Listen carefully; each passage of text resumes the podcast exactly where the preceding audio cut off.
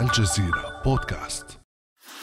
كانت لي الفرصة في الحقيقة لزيارة مخيمات اللاجئين الروهينجا في بنغلاديش على القرب من الحدود مع بورما وتحديدا في أكتوبر 2017 ثم عدت إلى هناك في آه، مارس 2018 وأنجزت العديد من التقارير ومن الأفلام الوثائقية التي توثق الجرائم التي حدثت. في الحقيقة المشاهد التي رأيناها في كوكس بازار في مخيمات كوكس بازار آه، مشاهد مروعة جدا كانت المجازر لا زالت مستمرة. والناجون كانوا يصلون تباعا إلى المخيمات. آه، التقينا بالكثير من الناجين الذين تعرضوا لحروق وإصابات مختلفة. آه، لكنهم نجوا من الموت في المحارق التي حدثت. المأساة كانت كبيرة جدا. التقديرات غير الرسمية تتحدث عن 2 مليون لاجئ في مخيمات كوكس بازار. آه، الخدمات الطبية شبه منعدمة. الإغاثة متواضعة جدا. آه، لا تكفي العمليات التضامنية التي كانت آه،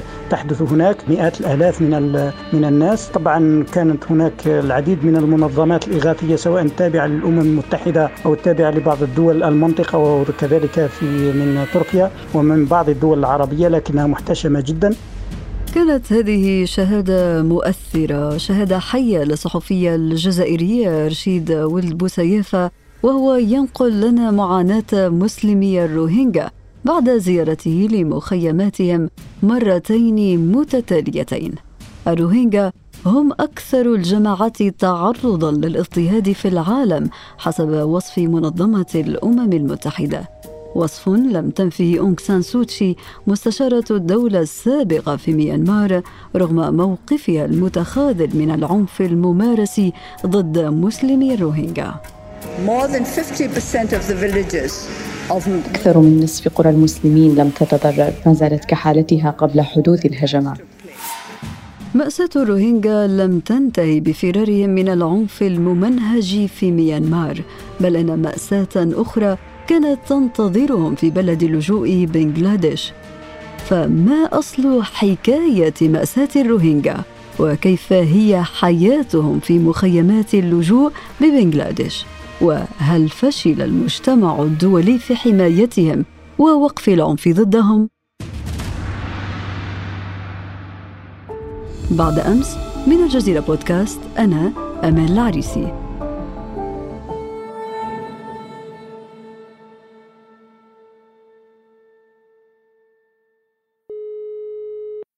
ويسعدني أن ينضم إلينا في هذه الحلقة الأستاذ حمزة العبد الله المدير التنفيذي للهيئة العالمية للإغاثة والتنمية أنصر أهلا بك أستاذ حمزة أهلا وسهلا بكم أستاذة آمال وشكرا للاستضافة في برنامج بعد أمس ကျွန်တော်တို့ဒီအင်္ဂလိပ်လက်ထက်မှာလည်း أول أعمال العنف وقعت ضد المسلمين في ميناء يانغون عام 30 من القرن الماضي وعام 39 وفي عام 61 اندلع العنف بسبب بناء مسجد. أما عهد الجنرال نيوين بين عامي 62 و 88 فقد شهد أكثر الأحداث إيلاما للمسلمين في بوتيدونغ ومانغدو. ومنذ عام 90 وإلى عام 2015 وقعت نحو 38 عملية عنف ضد المسلمين. أستاذ حمزة في البداية أنت ضيف ليس ككل الضيوف. أنت عشت مع مسلمي الروهينجا عشت معهم وعشت تلك الظروف الصعبة التي يقضونها في بنغلاديش. لكن دعنا في البداية نحكي القصة نحكي القصة من بدايتها. كيف بدأت معاناة المسلمين الروهينجا؟ آه، معاناة الروهينجا ليست وليدة اللحظة. هي نتاج تراكم تاريخي وتداخل للعديد من العوامل والمركبات التي نتج عنها حقيقة هذه المعاناة الرهيبة. جذور هذه المعاناة ترجع إلى ما بعد سقوط مملكة أراكان المسلمة وسيطرة بورما بالحكم البوذي على الإقليم. حينها بدأ هناك نوع من الإقصاء لأقلية الروهينجا في مينمار أو في بورما. وهذا العنف استمر كما ذكر المداخل على عدة فترات متتالية ما قبل الاحتلال البريطاني لبورما بورما وما بعد الاحتلال وحتى بان الحكم العسكري وما بعد الحكم العسكري. وكان هناك موجات من النزوح متتالية ولكن حقيقة أكبر هذه الموجات كانت بعد عام 2017 أو في أواخر عام 2017 بأواخر أغسطس. آه، وهذا كان ظاهر من سلوك الحكومة التي قدمت في 2012 كان هناك تصريحات آه، واضحة اتجاه إقصاء الروهينجا. هناك تصريح يعني كان لافت للانتباه للرئيس البورمي في 2012 بلقاء جمعه مع المفوض الأمم المتحدة السامي لشؤون اللاجئين الذي هو الآن الأمين العام للأمم المتحدة أنطونيو غوتيريش. حينها ذكر لغوتيريش أنه لا يمكن إبقاء هذه الأقلية التي تختلف عن إثنية أغلبية الشعب كجزء من مكون الشعب وكيف تم إقصاؤهم أستاذ حمزة؟ ما الذي فعله قادة البلاد مع هذه الأقلية طيلة هذه الفترة التي ذكرتها؟ كان هناك اعتداءات متتالية حرق للمنازل وحتى حرق للمسلمين الروهينجا نفس كأشخاص. هناك اعتداءات اغتصابات. تم هناك الكثير من الاعتداءات الموثقة. ولكن المجازر الأخيرة التي تمت ان صح التعبير أو التهجير الجماعي يعني أنا كنت كمؤسسة وكأشخاص منذ النزوح الأخير على الضفة الأخرى في بنغلاديش نستقبل اللاجئين. كنا نسمع شهادات مروعة. يعني جميع من أتوا يتكلمون عن قتل أقاربهم أمامهم بطرق بشعة بحرق أجساد بتقطيع أعضاء. كنا نستقبلهم وكانوا يرون منازلهم تحرق في الضفة الأخرى. يعني كنا نستقبلهم بمحطة الوصول الصفر عند ضفة البحر أو ضفة الخليج وكيف كانوا يصلون إلى هذه النقطة الصفر التي ذكرتها؟ كيف تمكنوا من الفرار من هول هذه الاعتداءات وهذه المجازر والمحارق التي كانت تسلط عليهم النزوح الذي تم واللجوء الذي تم في 2017 كان مشهد رهيب يعني كانوا يأتون السفن لا تحمل عدد الأعداد القادمة لأن ما بين بورما وما بين بنغلاديش هو بحر فكانت تحملهم سفن مهربين يأتون بهم إلى الضفة الأخرى. الناس كانوا يمشون كقوافل يعني قوافل متصلة لعدة أيام. يأتون من بورما من أماكن القرى التي يتم حرقها إلى بنغلاديش خلال هذه الفترة فقط خلال شهر ونيف وصل ما يزيد عن 700 ألف شخص الحدود البورمية البنغالية في منطقة تسمى كوكس بازار أو في ولاية كوكس بازار في منطقة تسمى أخايا هذه المنطقة كانت سابقا غابات فبدأوا يستوطنوا فيها والجيش البنغالي حوط هذه المنطقة لئلا يخرج اللاجئين الروهينجا ويتجاوزوا إلى مناطق أخرى فبقوا محصورين في غابة غير مأهولة للسكن لفترة إلى أن بدأوا بتأهيل بيوتهم من مواد بسيطة كانت في البداية من أعواد خيزران بسيطة وعوازل بلاستيك ثم تطورت لتصبح أكواخ خيزران ولكن لا تزال حتى هذا اليوم المخيمات حالتها يرثى لها بمواد بسيطة جدا لمحددات تضعها الحكومة البنغاليه على اللاجئين الروهينجا لمنع توطينهم في هذه المناطق. سنتحدث أستاذ حمزة عن وضعية هؤلاء اللاجئين من أقلية روهينجا في بنغلاديش ولكن هناك سؤال يطرح نفسه. إزاء هذه القضية؟ إزاء هذه الوضعية؟ ما هي أسباب استمرار معاناة مسلمي الروهينجا حتى الآن؟ حقيقة هناك بوجهة نظري عاملين. عامل العنف الداخلي الذي يتعرضون له وهذا قد يكون سببه عرقي وديني. وهذا واضح يعني من تصريحات المسؤولين الحكوميين من تغاضي المسؤولين والدولة ككل في بورما من المجازر التي يتعرض لها المسلمون الروهينجا من الجيش البورمي أو من العرقيات الأخرى البوذية. هذا شق والشق الآخر حقيقة هو شبه تخاذل دولي. قضية اللجوء التي حدثت في بورما هي قضية مهولة وكمية التحرك الدولي معها يعني لا يتناسب مع حجمها. بالرغم من اعتراف الأمم المتحدة أن هذه الأقلية هي أكثر الأقليات تعرضا للاضطهاد في العالم وهذه العرقية عرقية الروهينجا. ومع ذلك نرى أن المجتمع الدولي لا يزال يخطو خطوات خجولة في إدانة هذه الاعتداءات والانتهاكات التي يتعرض لها الروهينجا. وهذا حقيقة قد يقودنا إلى النظر بإمعان أكثر وراء هذا التخاذل أو هذا ضعف الموقف المجتمع الدولي. بالتأكيد مسلمي الروهينجا تعرضوا للإهانة والظلم لحتى الآن بسبب عدم اتخاذ موقف حازم من الدول الإسلامية لحمايتهم قبل المجتمع الدولي لأنه هذا من واجب الدول الإسلامية قبل أي قبل أي جهة أخرى. وأيضا المجتمع الدولي أي نعم فشل في حمايتهم لأنه هو ليس معني بحماية فئة مسلمة أو غيره. أعتقد أنه المجتمع الدولي آه، له الكثير من التقصير حول قضية الروهينجا وهي قضية مستمرة من سنين ولا يوجد أي أي تغطية إعلامية. ينقصها دور إعلامي كبير لحل هذه المسألة وتسويط الضوء. على ما يحصل هناك. ويبدو أن الأمم المتحدة عاجزة أو تتعاجز عن وجود حل آه، لأنه عندما تم اقتراح آه، حل آه، إعادة توطين هذه الأقلية تم رفض هذا الاقتراح مباشرة من قبل الأمم المتحدة. والغريب أنه الأمم المتحدة تتكلم بديمقراطية أو مثالية مستمرة.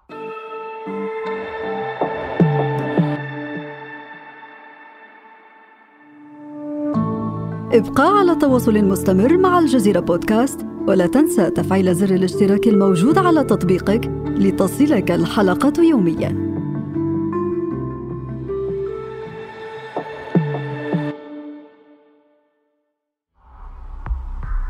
هذا التخاذل من المجتمع الدولي حسب وصفك أستاذ حمزة ما أسبابه أيضا؟ هناك استمرار للمعاناة منذ عقود هناك اعتراف من المجتمع الدولي بهذه الإبادة الجماعية لمسلمي الروهينجا من قبل السلطات في ميانمار التي أجبرتهم على النزوح بهذه الأعداد الهائلة وفي وضعيات مهينة لهم ولكرامتهم ما الذي يفسر ذلك؟ كيف تفسر هذا التخاذل أستاذ حمزة؟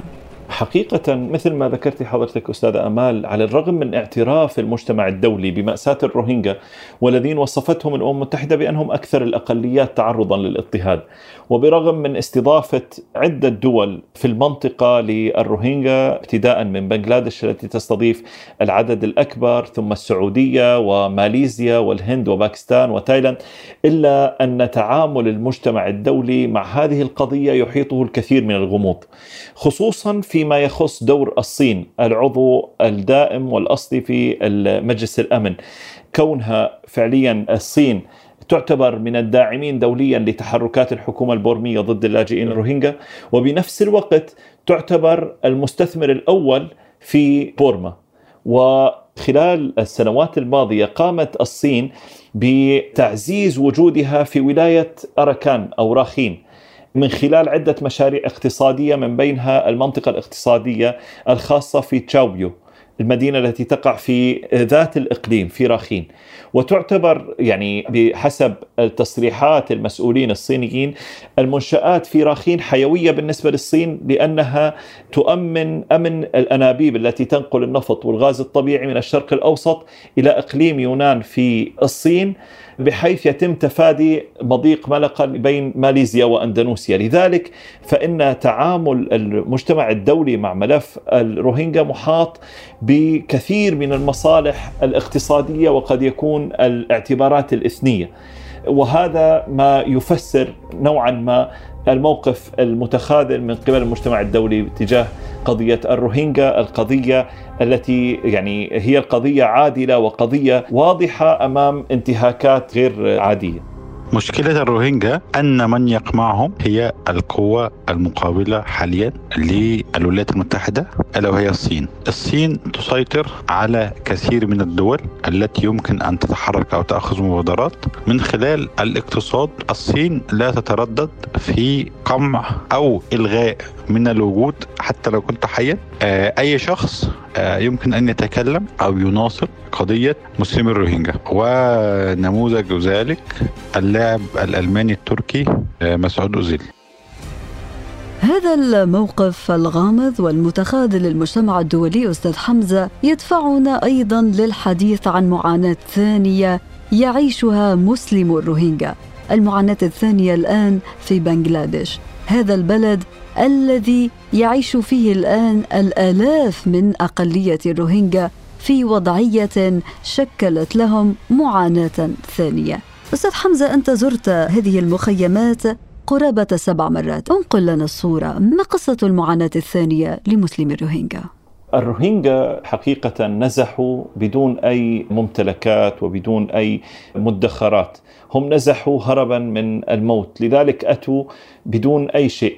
وأتوا إلى مناطق بالأصل غير مأهولة وغير مهيئة للعيش، أتوا إلى غابات ومحميات. لذلك كانت معاناتهم مضاعفة، هم قطعوا أشواط من المعاناة لكي يصلوا إلى الضفة الأخرى فوجدوا أنفسهم أمام معاناة كبيرة. في ظل ضعف إمكانيات وفي ظل تخوف كبير من الحكومة البنغالية من انخراط هؤلاء النازحين بالمجتمع البنغالي لكي لا يكون هناك إعادة توطين لهم خصوصا في ظل الاتهامات التي تتهمها حكومة بورما بكون الروهينجا من أصل بنغالي وأنهم قدموا من بنغلاديش.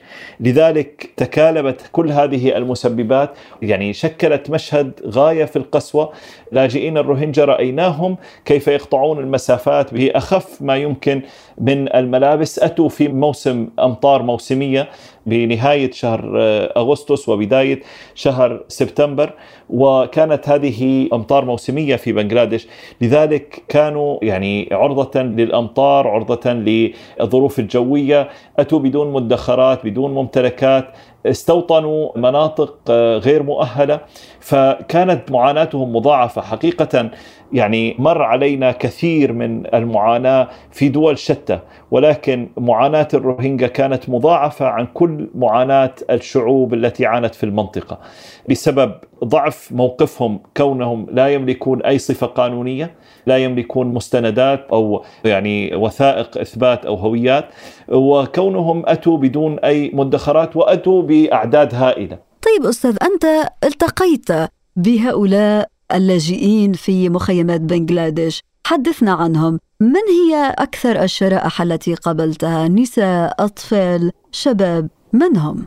غالبية من قابلنا حقيقة هم وغالبية اللاجئين الروهينجا هم من فئات الأطفال والنساء وكبار السن.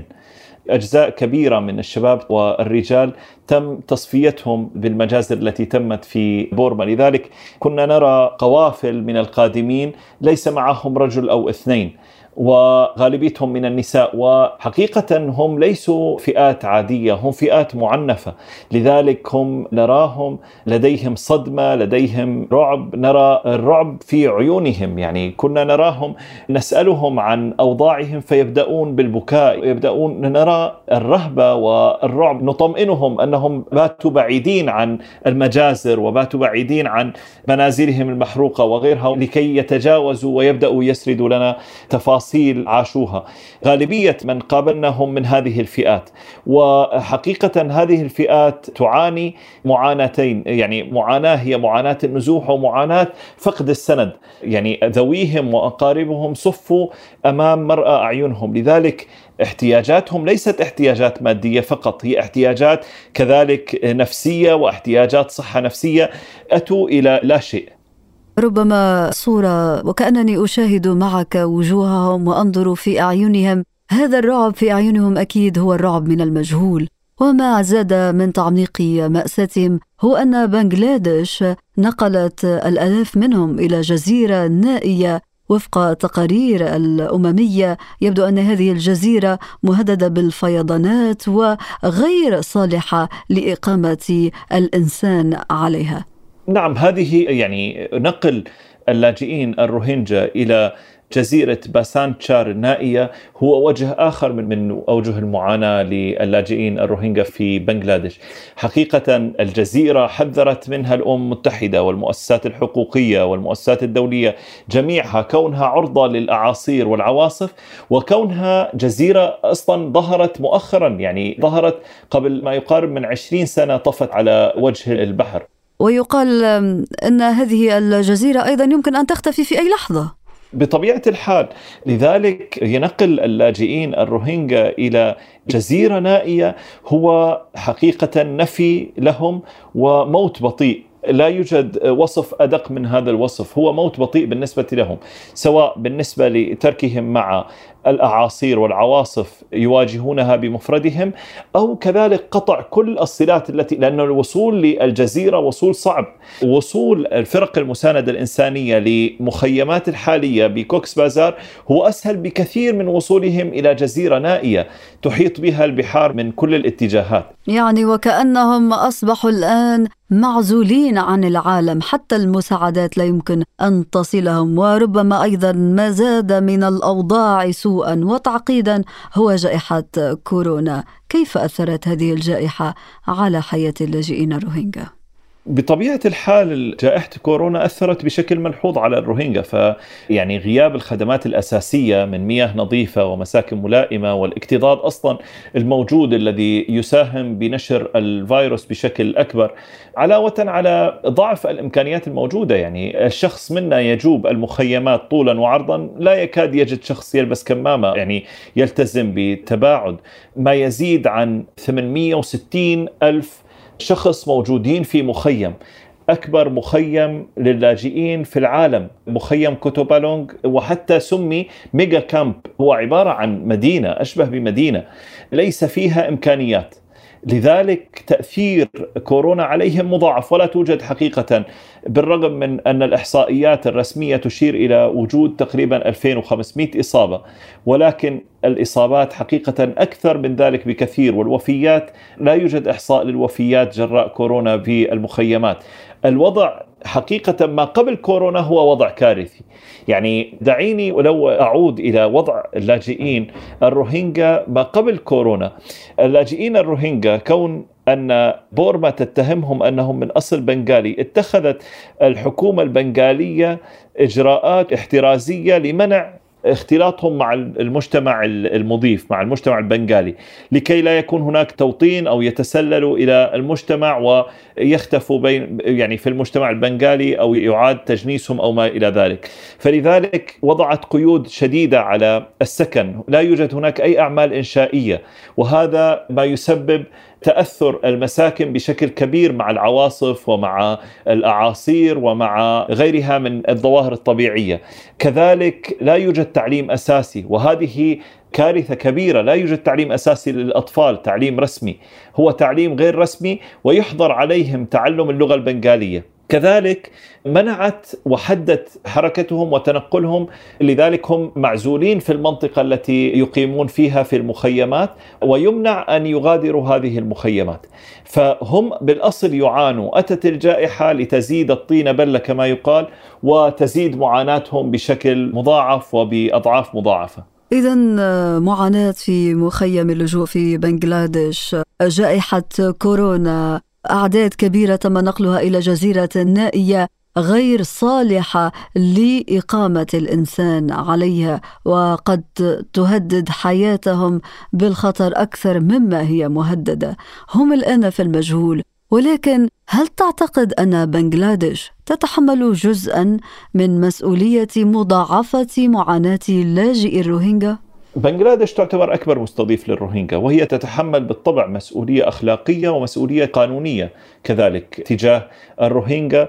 كونها بلاد ذو حدود مشتركة مع بورما وكون اللاجئين الروهينجا هربوا من الموت إليها. لذلك هذا لا يقلل من مسؤولية بنغلاديش بالرغم من المساهمات التي ساهمت فيها الحكومة البنغالية للاجئين ولكن لا تزال فعليا مساهمات خجولة بسيطة ومساهمات لا تزال يشوبها كثير من الحذر كما ذكرت آنفا. ولكن حقيقة المسؤولية الكبرى هي على المجتمع الدولي والدول الفاعلة فيه والتي تتحرك بصورة فاعلة وحقيقية لحل هذه الأزمة.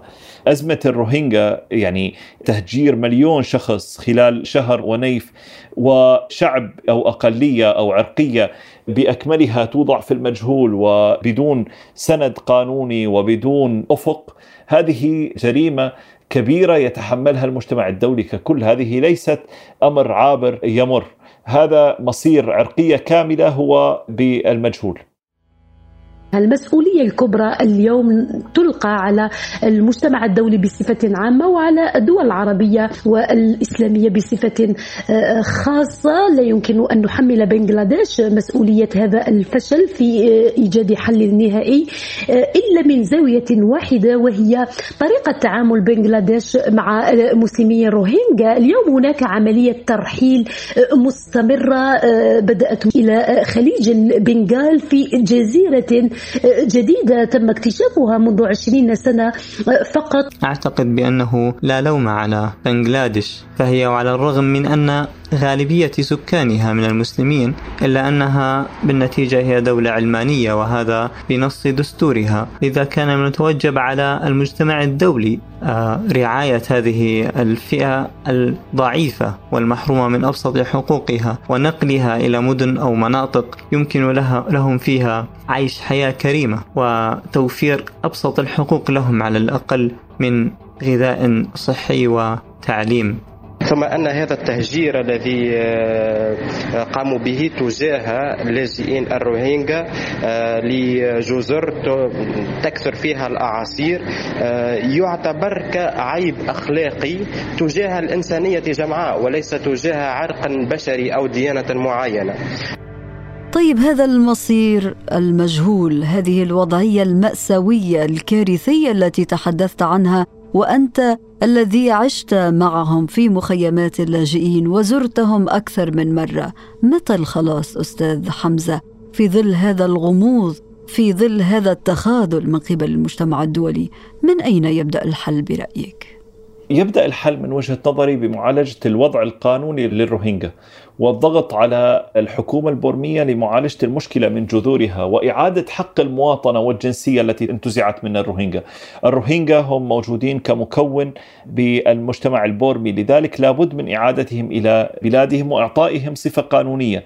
يعني كل الحلول بعد ذلك تبقى حلول مؤقتة ولكن الحل الأساسي هو أن يعطى وتعاد حقوق المواطنة لهذه الأقلية. إلى ذلك الحين لابد من توفير حقوق حقوق أساسية لهذه العرقية وللروهينجا. خطوات مهمة جدا ذكرتها أستاذ حمزة، حقيقة المشاهد التي نقلتها مؤثرة جدا وتنقل مآسي في مأساة واحدة، نحن لسنا أمام مأساة واحدة، لسنا أمام معاناة واحدة، بل هي معاناة مضاعفة، بدءا من بلدهم في ميانمار وصولا إلى بلد اللجوء أو بلدان اللجوء التي ذكرتها. فمتى الخلاص؟ يبقى هذا السؤال كما ذكرت مسؤولية الدول العربية والإسلامية وكل المجتمع الدولي. شكرا جزيلا لك الأستاذ حمزة العبد الله المدير التنفيذي للهيئة العالمية للإغاثة والتنمية أنصر على كل هذه التوضيحات وكل هذه المعلومات حول هذه القضية المهمة.